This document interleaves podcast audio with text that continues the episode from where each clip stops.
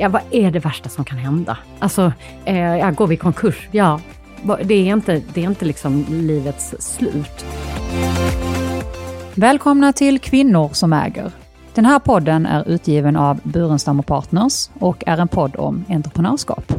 Vi kommer att träffa kvinnor som äger och driver bolag och få ta del av och inspireras av deras resa från idé till framgångsrikt bolag. Vi som driver den här podden är jag, Linda J Liljesköld och Anders Bok Hallström. Yasemin Ahan Moder är entreprenören som springer och springer fort. Vi kommer få höra om Yasemins uppväxt, om matthandel och om en morfar som ofta kom hem med olika sorters läppstift. Vi kommer också få höra resan från studierna i statsvetenskap och insikten om att det inte är en bra idé att föreslå att man ska lägga ner FN om man vill söka jobb på FN. Till utvecklingen av bolaget Altitude som Yasemin idag framgångsrikt driver. Möten, människor och miljöfrågor är några av de ämnen som ni kommer att få lyssna till. Välkommen hit Jasmin. Tack så mycket. Eh, vi sitter ju här på Burenstam Partners, IRL, på Västergatan i Malmö. Mm. Och det är så himla kul att ha dig här, Jasmin. Det verkar som att ditt liv består av väldigt mycket fart och fläkt. För vi eh, hade ju ett samtal inför den här inspelningen och eh, då tar du förintervjun springande mellan två mm. möten. Story of my life, ja. Så vinden ven bokstavligen mm. i telefonen. Men du är ju även grundare till Altitude Meetings. Mm. Och eh, det kommer vi vilja höra mer om. Men först lite om din bakgrund. Var växte du upp och med vem? Uppväxt i Malmö, eh, så genuin malmöit, även om jag under 80-talet trodde att jag aldrig någonsin skulle tillbaka till den här stan. Vad var det som eh, fick dig att tro att du aldrig mer skulle tillbaka ja, men, till Malmö? 80-talet Malmö va? Ni som är Lundabor, man trodde ju att Malmö skulle försvinna från kartan, på riktigt. Ja, vi som är Lundabor trodde ju det, ja, absolut. Ja, men det trodde vi, vi nog Vi har också. ändrat uppfattning sen ja, dess. Ja, men det är ju skönt att höra. Nej, men jag tror att vi, eh, gick man eh, gymnasiet i, i Malmö på 80-talet och försökte göra något kul så mm. var det ju inte kul. Alltså, så kan man säga. eh, och sen pluggade jag i Lund och, eh, och sen flyttade jag det, först lite Köpenhamn en vända och sen Stockholm. Eh, och på riktigt trodde inte jag skulle tillbaks hit. Eh, men bara kort lite bakgrund. Två eh, ganska mycket entreprenöriella personer i min släkt. En morfar som har jobbat med kosmetik och startat upp eh, liksom, kosmetik och eh, eh, hårfrisörssalonger i sitt liv. Liksom. Mm. Egentligen från noll och utan egentligen någon längre utbildning till det som sen blev Pierre Robert och Fleur Santé om man känner till det och jo, det, och sånt. Det är välbekant. Ja, Jane Helen har väl ja. de flesta. Och det var så jag hade liksom, min morfar kom alltid hem med, med läppstift över hela sig. Eh, hade man ju kunnat misstänka andra konstiga grejer, men, men så var det inte. I ett annat förhållande hade man kunnat ja, fundera precis. lite grann på orsaken. Så han var ju en stor förebild, liksom att allting går att göra. Och jag fick alltid liksom, ah, men hur, vad, ska vi, eh, hur ska vi, eh, eh, vad ska vi döpa den här produkten till? Okej, okay, du var med i de samtalen. Liksom. Ja. Hur gammal var du då? Ja, men det var när man var, jag var nog kanske 10-12 Liksom när jag fick, ja. vad tycker du, vad tycker du? Om fick du själv ta fram någon eh, produkt? Nej, det, så var jag inte. Och jag är Nej. helt ointresserad av kosmetik. Alltså, ja. jag, jag, vet ju fortfarande, jag köper en mascara så hoppas jag att den, den ska att hålla i några år. Tio. Ja, no. men eh, så jag, är inte, jag har liksom inte riktigt fastnat i den världen, men jag förstod ju det entreprenöriella i att liksom hela tiden hitta affären på något sätt, eller hitta mm, kanske snarare eh, marknaden för någonting. Mm. Eh, och pappa är, då, kommer från en mattehandlare, eh, familj. Min farfar kom hit på 30-talet eh, och blev hitskickad av sin pappa i, i, tur för att sälja mattor till det kalla Norden. Han, vi är från Turkiet, eller pappa och eh, pappas familj är från Turkiet en av de första turkiska familjerna och eh, blev hitskickad. Och sen föddes min pappa i, i Sverige, så han är ju in, infödd svensk men också väldigt turkisk kan man säga. Mm. Men, eh, och har drev, eh, han och hans bröder drev varsin butik runt om i Sverige, så Malmö, Stockholm, Göteborg. Också väldigt mycket entreprenörs anda, även om han kanske inte byggde upp själv, men han förvaltade ju det mm. onekligen väldigt, väldigt bra. Eh, men inga akademiker. Eh, jag är väl en av de första i familjen på alla håll och kanter som blev akademiker. Och... Kände du någon press på att du skulle vidareutbilda dig på det Nej, sättet? det var inte från familjen. Det var väl snarare från eh, liksom, det mm. umgänge jag hade. Att det, mm. Och det verkar ju kul. Och jag hade liksom ja, men, två delar tidigt. Ja, men, dels så gjorde jag väl sånt som kanske många gjorde sålde saft på gatan för att tjäna extra pengar till att stå på loppis. Det, det, är många som har sagt att de har sålt saft på gatan. Mm. Jag har det på riktigt. Du har verkligen gjort det? Absolut, ja, du, på riktigt. När vi, när vi pratade här lite innan så sa du att du har ju tusen idéer och du gärna ville starta bolag ja. av alltihopa. Ja. Eh, kan du inte berätta om några tidiga idéer du hade? Jo, men det var allt från att vi och jag och en kompis skulle starta soppkök ute på Jägersro, för vi insåg eh, när man stod där och tittade på travet, och då hade jag en kompis som var väldigt, vars familj mm. jobbade, eller var mycket, mycket på Jägersro, vi hängde där mycket som gammal hästtjej så tyckte man ju det var helt fantastiskt. Och då kände man, det var ju så kallt att stå där. Mm. Så då hade vi en långtgående eh, eh, planer på att starta en, ett soppkök som skulle liksom vara liksom där man stod i, bland publiken. Så man snabbt kunde köpa en liten kopp med varm soppa. Ja. Perfekt. Ja, och det, då var vi väl kanske, jag var väl 16 eller 17 eller något sånt. Um, ja, sen jag, jag, kom ganska långt med många av de här idéerna till tillståndsfrågor och så. Men det var ju alltid, det är alltid någonting som är ganska komplicerat om man dessutom inte ens är 18. Ja. Eh, jag startade, eh, mitt första bolag var faktiskt Gadrå på Kungsparken när det var klubb. Då, men det blev ett litet, det var en, en enskild mm. firma. Hur, hur länge drev du det? Ja, men det gjorde jag kanske ett år. Ja. Eh, så. Och hur var du då? Eh, då var jag 18, för då, då hade, 18, jag, ja. då hade jag kommit hem. Jag var i USA ett år och som utbytesstudent. Och när jag kom hem så eh, hade jag flera olika jobb på gång. Och då eh, gjorde jag bland, drev jag bland annat den. Um, och det var ju liksom, då fick jag ändå alltså hela den här redovisning och inköp och utlägg och jag hade inga löner för att jag mm. stod där själv också, men, men, eller hade ju lön till mig själv så att säga. Mm. Men så, då hade jag också med mig från USA så hade jag en idé om att vi skulle starta, jag skulle starta en frozen yoghurt-butik för att jag var i Tennessee där liksom en av de mm. bästa frozen yoghurt ställena fanns och jag hade var liksom och det här var långtgående. Jag hade, alla, jag hade fått eh, tillståndet av Men dem då pratar vi i... när då, början på 90-talet mm, någon gång. Mm, och, mm. Alltså frozen yoghurt-trenden kom ju lite senare. Ja, ja jag var för det var för tidigt. Ja. Och där, vi kom så långt, jag hade fått tillstånd alltså från eh, TCBY som de då hette, ja. det här stället. Jag hade fått tillstånd att starta det i Sverige och så. Men Någonstans Livsmedelstillstånd och, och alla Ja, det, jag, alltså så långt. För att när jag väl skulle börja och liksom etablera och hitta ställe här och så, och där fick jag lite hjälp av min morfar och liksom, men hur ska man tänka och göra? Och där någonstans så insåg jag, jag gick i tredje eh, ring, jag liksom insåg att jag vill ju plugga vidare. Mm. Är det det här jag ska göra nu? Och sen så var det lite den här, som du sa, vi var nog lite tidigt, för jag, mm. marknaden fanns inte riktigt där. Vi gjorde, jag gjorde ju lite så marknads check och sånt. Ja, men den kommer funka på sommarmånaderna och det, ja. då kommer den men hålla. Hur viktig har din morfar varit i det här? Ja, men han har nog varit viktig mer i, den, i det inspirerande än att, att... Alltså jag har ju ofta själv nog hittat liksom, vart jag ska söka liksom, tillstånd eller lösningar. Mm. Den har jag nog inte fått av honom, därför att han, han var så fokuserad på sitt, så att säga. Men sen mm. förstår jag ju att han hade ju samma utmaningar fast inom sin bransch. Så det, där har jag väl liksom blivit inspirerad. Att det, det, går inte bara att göra, man mm. måste ju uppenbarligen liksom få tillstånd eller liksom eh, förstå marknaden eller vad mm. det nu är. Eh, det ska också sägas att många av de här idéerna som jag kanske inte helt fullföljde berodde ju också på att eh, jag hade ju liksom två delar. Det entreprenöriella har ju funnits där för att jag har, jag tror att det handlar mycket också om att jag vill klara mig själv. Jag alltid liksom, vill inte vara mm. beroende av någon. Nej. Um, och, uh, men kombinerat med att jag alltid haft ett samhällsdriv, även om jag inte fattade det själv. Mm. Jag vet att vi var, när jag var ganska liten, min morbror bodde i Paris, vi var i Paris på, och hälsade på. Och, uh, och jag blev så chockad över alla hemlösa. Jag förstod inte varför alla bo, bodde ute. Och då, vad kan jag vara, ett 12? 10, 12, vet inte. Och då hade jag en, en, dröm under många år att jag skulle köpa ett stort eller hyra eller få tillgång till ett stort hus där alla de här hemlösa skulle kunna bo. Och så hade jag någon idé om hur det skulle se ut. Men i Sverige då, inte i ja, Paris? Ja, och det var lite oklart vart det här stället skulle vara. För att jag fattade också, hur ska jag... För vi hade ju inte hemlösa på det sättet Nej, så då hade du fått bygga det i Paris ja. eftersom de hemlösa ja. var där? Ja. Så då hade jag någon idé och så skulle jag kunna liksom göra det. Så det här samhälls nytte. Ja. Liksom. Mm. Så, samhällsfrågorna ligger dig varmt om hjärtat. Eh, för du har ju inte under hela din eh, karriär drivit eget bolag. Du har ju varit anställd också. Mm. Mm. Kan du inte berätta lite om det? Jo, men det blev väl också så att efter studierna, jag är statsvetare i grunden, jag läste eh, en politisk magister med eh, fokus internationella relationer, hade någon dröm att jag skulle jobba på FN och förändra hela världen och så här. Och så fick jag ett eh, internship på FNs informationskontor i Köpenhamn eh, direkt efter studierna. Det var ganska svårt att få jobb på en statsvetare utbildning kan jag säga. Mm. Det var ingen som fattade vad jag eh, skulle kunna göra.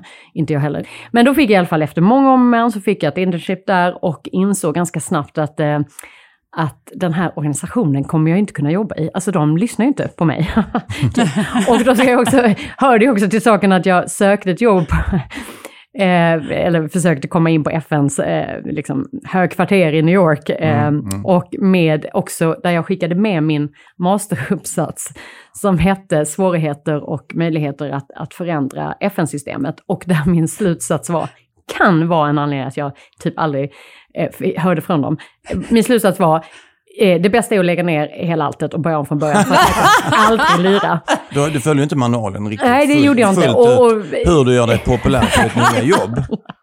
Och det här eh, informationskontoret, det var också präglades väldigt mycket av den här väldigt tröga organisationen och insåg att det här kommer jag inte kunna jobba med.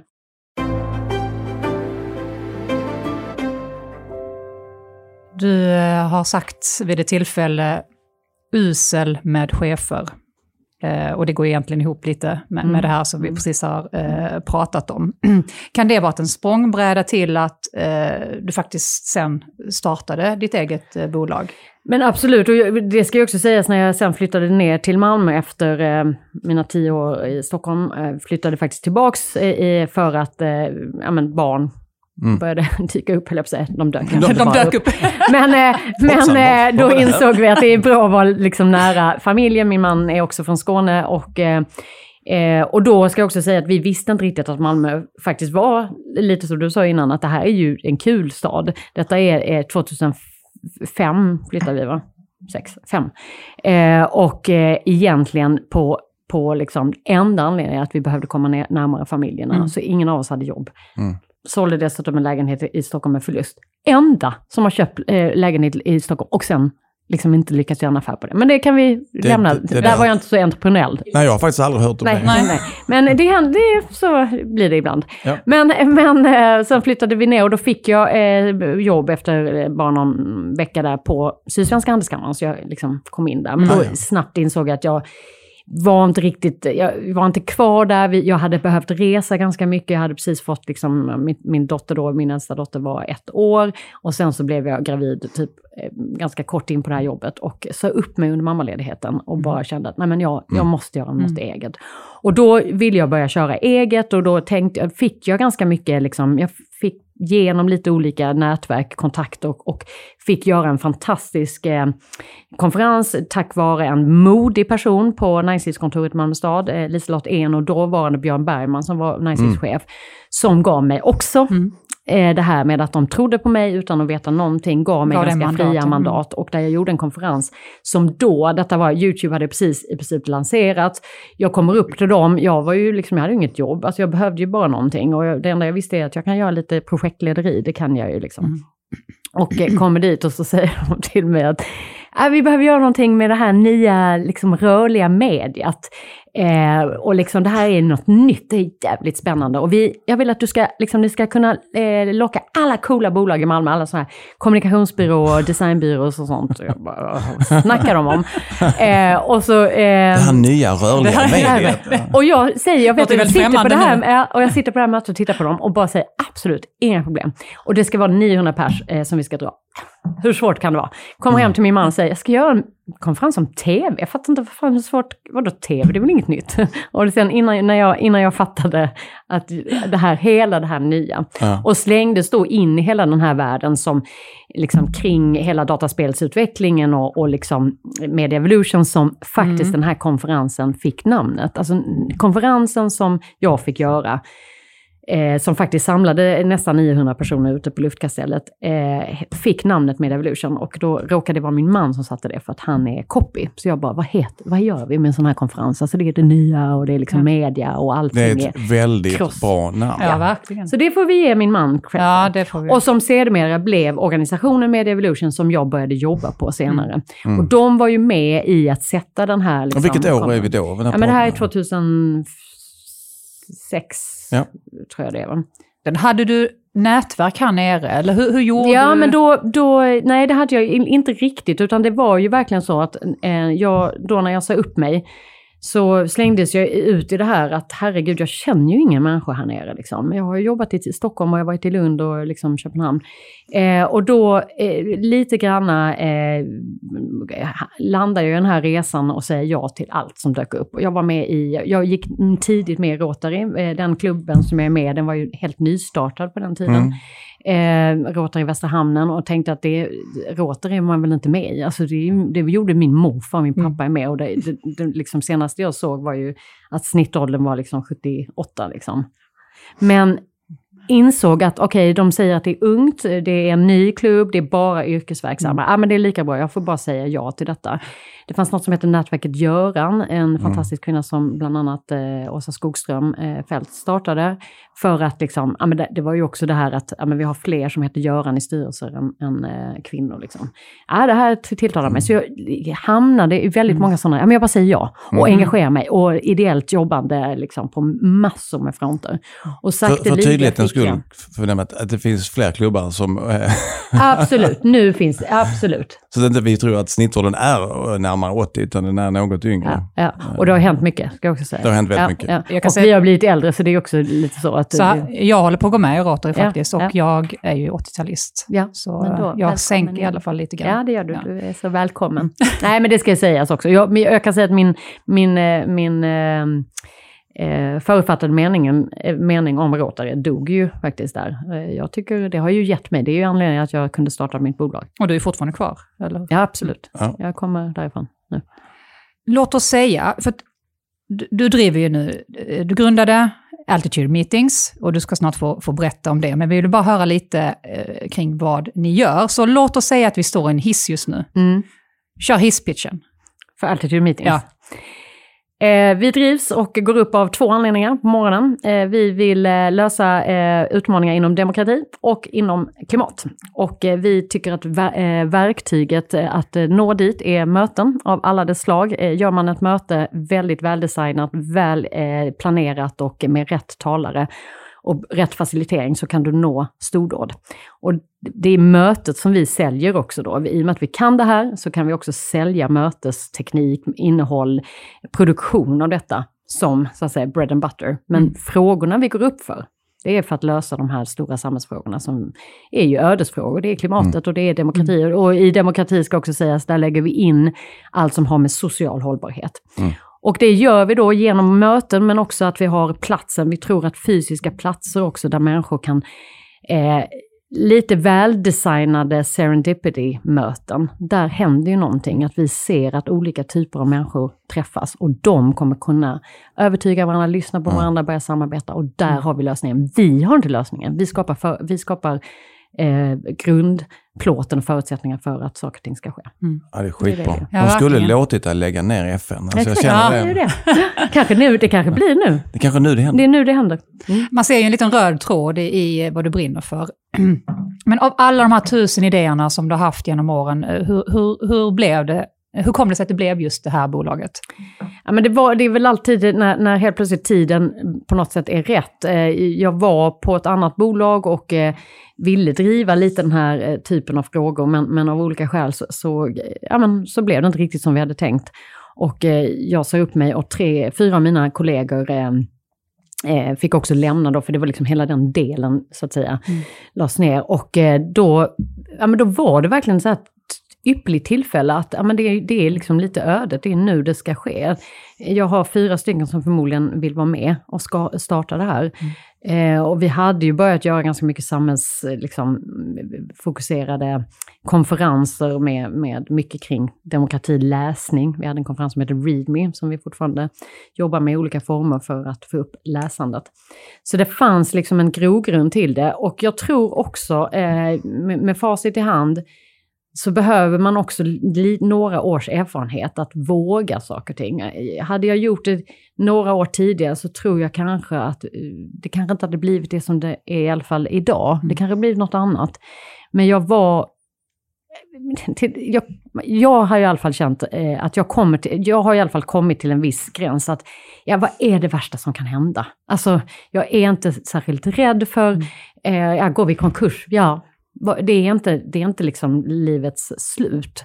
Eh, så, så, jag tror att liksom, det, det, må, många saker eh, låg liksom, eh, rätt, mm. helt enkelt. Måndagar mm. är den bästa dagen enligt dig. Mm.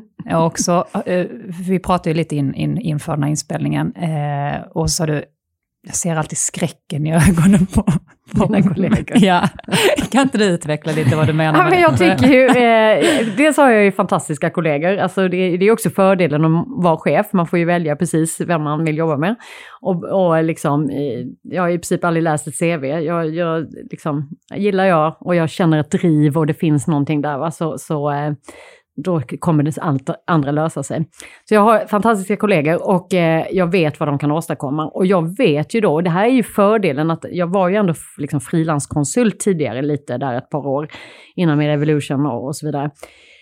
Eh, och fördelen att ha kollegor är ju att, att de här idéerna kan också bli någonting. Alltså för att är man själv så kan det bli så mycket. Eh, det finns ju en, en viss begränsning. Eh, och vet man då att man kan komma med en idé och man vet att ja, men, det här gänget kommer fatta vad jag säger. Mm. mm. Ibland, inte alltid, för det är inte helt eh, solklart alltid. Men du men, ser på dem när de inte fattar? Ja, det kan man säga. Eh, väldigt tydligt. Ja. Ja. Eh, det ser man på mig också. ja, och då får man liksom, det, det, har ju hänt, kan jag säga, jag kan komma tillbaka till det med våra lokaler bland annat, men ehm, Ja, men jag, och jag kan också, många gånger är det så att då kan jag ju kommit på massa grejer under helgen. Att eh, fan, det där skulle vi kunna göra och så har jag någon ny idé och då... Och jag, det är så jäkla kul att komma in på måndagar. Man vet att det är, liksom, det är så mycket grejer som hänt. Och då ska jag också säga att jag har, någonstans har jag liksom ett minne, alltså om någon på riktigt frågar mig på måndag morgon, vad gjorde ni förra veckan? Ingen aning. För att jag har en förmåga att stänga av. Det är därför man har en kalender. Ja, ja men exakt. Vänta, vänta lite, jag ska, bara, jag ska kolla vad jag gjorde förra exakt. veckan. Jag är lite likadan. Ja, men så, eller hur? Och kombinerat med att jag stänger av på helgen. Alltså mm. på, på liksom det jag har. Har det varit någonting som har gått åt skogen eller så? Alltså jag är inte så långsiktig. Alltså, ja, mm. då lärde vi väl någonting av det. Va? Så mm. nu går vi vidare. Men, så måndagar är ändå så här, nytt shit, nu jäklar! Va?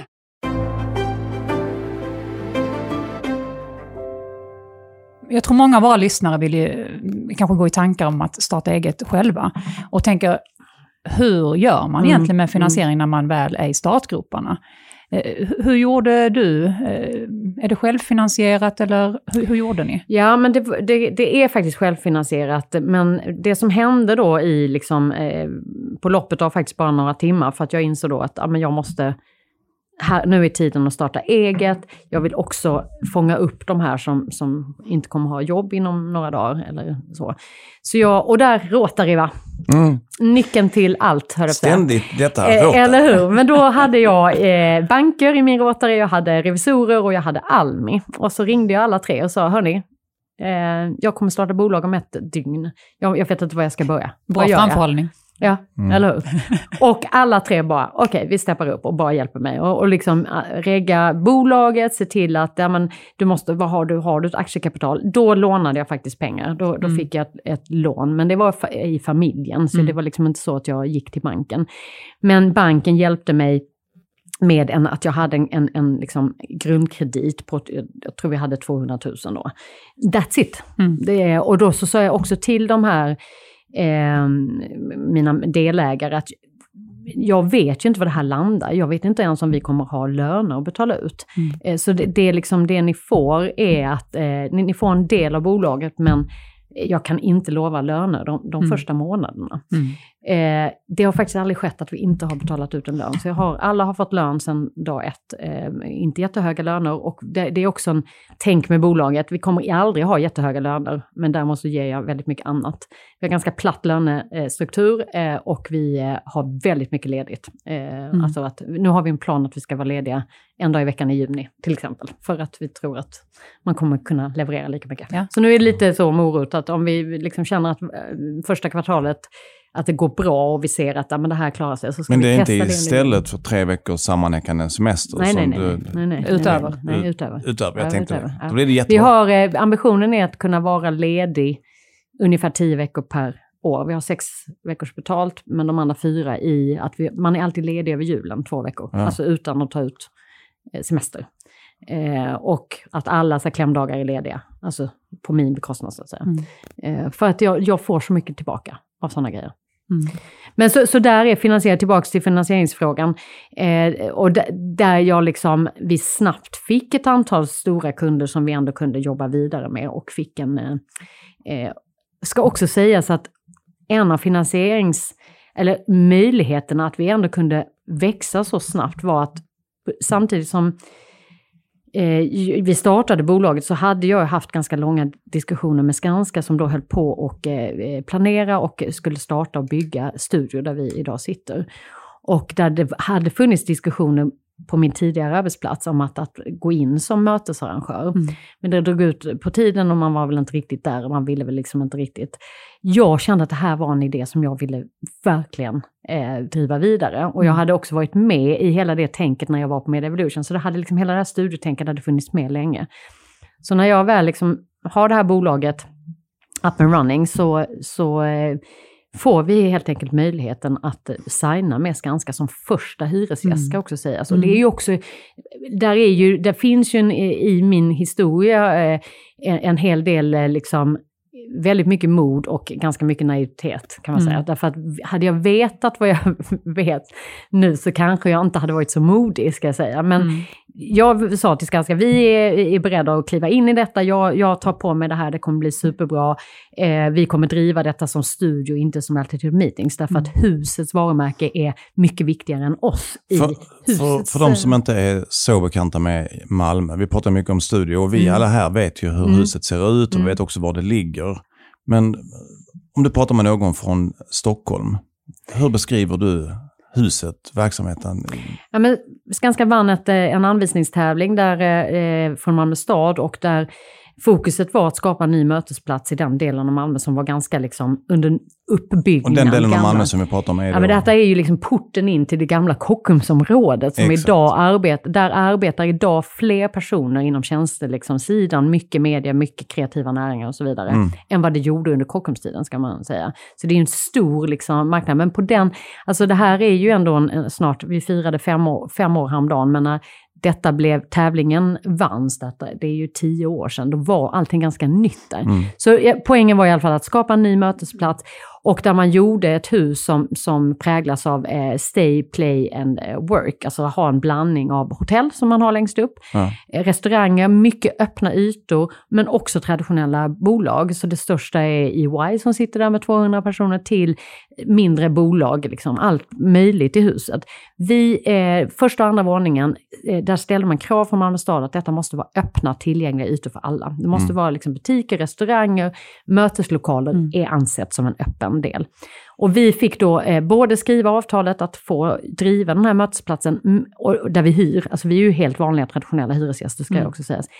Parallellt med detta så får vi ju då också uppdraget att så att säga hålla, vara, vara man säga, kärnan eller limmet i huset. Mm. Vi tar hand om receptionen, men mer än så skapar, vi hade en stor AV i, i fredags med 500 personer som kommer för huset. Detta är mm. inte alltid meetings, detta är för studio, för att mm. dra dit människor. Vi har nu under en månads tid eh, haft Stadsteatern där som har haft en, en föreställning som handlar om ögonvittnen från Förintelsen. En fantastisk eh, föreställning eh, med de två i princip enda överlevande från eh, olika koncentrationsläger. De drar ju hit unga människor från skolan. Mm. Så det vi gör, ser till hela tiden, det är att olika typer av människor kommer dit. Så mm. det är inte bara det traditionella näringslivet eller konferenser, det är det man kan se liksom mm. traditionellt, utan det är skolor och det är idéburen sektor och det är... Eh, ja, vad Jag tycker det är roligt, du kommer hela tiden tillbaka till möten. Mm. Ja. Det känns som att det är så centralt. Det, men det är centralt. Det är ju där det händer.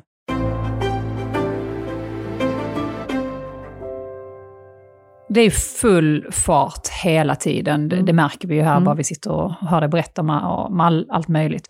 Och du har ju också familj och barn. Och jag tror ändå att det är många som undrar, hur får du ihop balansen? Eh, det får man inte. Nej. Nej. Eh, jag sa, en av mina andra Rotary-kompisar som är lite äldre sa till mig i morse, du, du är inne precis i den åldern just nu, du, den där balansen kan du eh, glömma. Den kommer bara liksom... Eh, men någonstans så tror jag faktiskt att eh, det, det är ju så är det ju inte riktigt. Hur gamla är dina barn nu? Min äldsta fyller 18 här om några månader och en 16-åring snart och en 13-åring. Ja, jag har också mm. två, jag har två tonårsbarn. Ja. Eftersom Linda har något yngre barn så, så har jag låtit henne leva i illusionen om att balansen kommer så småningom. Men, ja, men jag trodde ju Jasmin skulle svara på den här frågan, ja. för jag har ju själv ja. massa grejer ja, igång. Men, och, ja, men då ska, man lite, vill ju vara närvarande ja, förälder. Exakt, ja. exakt. Men jag tror faktiskt en av nycklarna i det här är att jag jag, det är inte ett jobb det här. Jag brinner för det här. Jag vill ju att, att eh, jag är på, på riktigt jätteorolig över klimatet. Alltså på riktigt, riktigt. Jag kör mm. elbil, jag kör helst inte. Jag åker tåg i Sverige, jag, eh, vi, vi, har liksom, eh, vi äter inte kött, man får jättegärna äta kött, men vi gör inte det. Jag försöker verkligen liksom walk the talk och det mm. blir ju också att mina barn, alltså vi pratar om de här frågorna, min äldsta dotter är extremt engagerad i de här frågorna. Och, och mellantjejen eh, är liksom, inspireras väldigt mycket av det här också. Vi pratar, så mitt dåliga samvete ibland när jag känner Lisa, är jag liksom där? Eh, så kan jag ändå, det vi har pratat om, då, så får jag ändå känslan av, eh, och det säger de någonstans, att det är ju bättre ändå att de ser att jag tycker att det här är roligt, att, man, mm. att jobb är någonting roligt och att man kan jobba med någonting som man drivs av. Och inte går, av, går in och bockar av något och kommer hem och lite sur. Jag var ganska sur på mina andra, liksom, ja, men där jag hade chefer eller annat. Mm. Eh, och det handlar inte om chefer, det handlar ju om mig, det fattar jag också. Men jag mår så otroligt mycket bättre, så även om det går i 190 många gånger, så tror jag åtminstone de ser att jag, har, jag, jag driver frågor som de förhoppningsvis också tycker är viktiga. Eh, men också att jag, jag tycker det är kul. Liksom. Mm. Men om vi bara går återigen eh, lite till, att, till lyssnarna här. Mm. Eh, vad skulle du säga finns i din personlighet då? Det är klart att vi har snurrat vid det, men, men som gör att, att, att just du har lyckats eh, med ditt bolag? Ja, men jag tror en, en del är ju det här att jag är helt övertygad om eh, behovet Eh, och jag menar inte att, att eh, behovet av mig eller våra lösningar, men att det behövs lösningar. Jag ser ju de här utmaningarna kring, ja men i, i eh, vi jobbar till exempel jättemycket med ensamkommande flyktingar. Det är en, en, liksom en ja, överhuvudtaget integrationsfrågan och så mm. vidare. Mm. Där vi har två stycken som, som har fått anställning hos oss. Eh, en som eh, kom när hon var 14 och en som kom också när han var 15. Och, eh, jag tror ju på riktigt att vi har ett ansvar att lösa de här frågorna. Mm. På riktigt.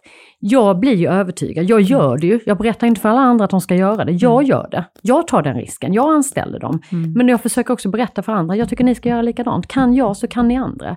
Kan jag eh, ställa om klimatmässigt så kan också ni. Då behöver inte ni ta tåget.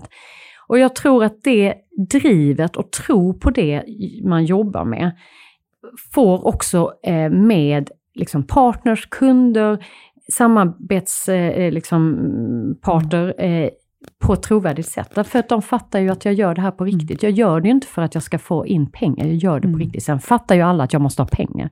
Alltså det, så är det ju, annars går det ju inte. Så det är egentligen, för att lyckas så behöver man egentligen ha en passion för det man gör? Ja, men jag tror det, är en, det, är en, eh, det räcker ganska långt. Ja. Eh, det tror jag. Mm. Ja, lite avslutande då. Skulle du kunna ge tre tips till de som eh, skulle vilja starta? Eh, lite konkreta tips eh, för att starta ett bolag.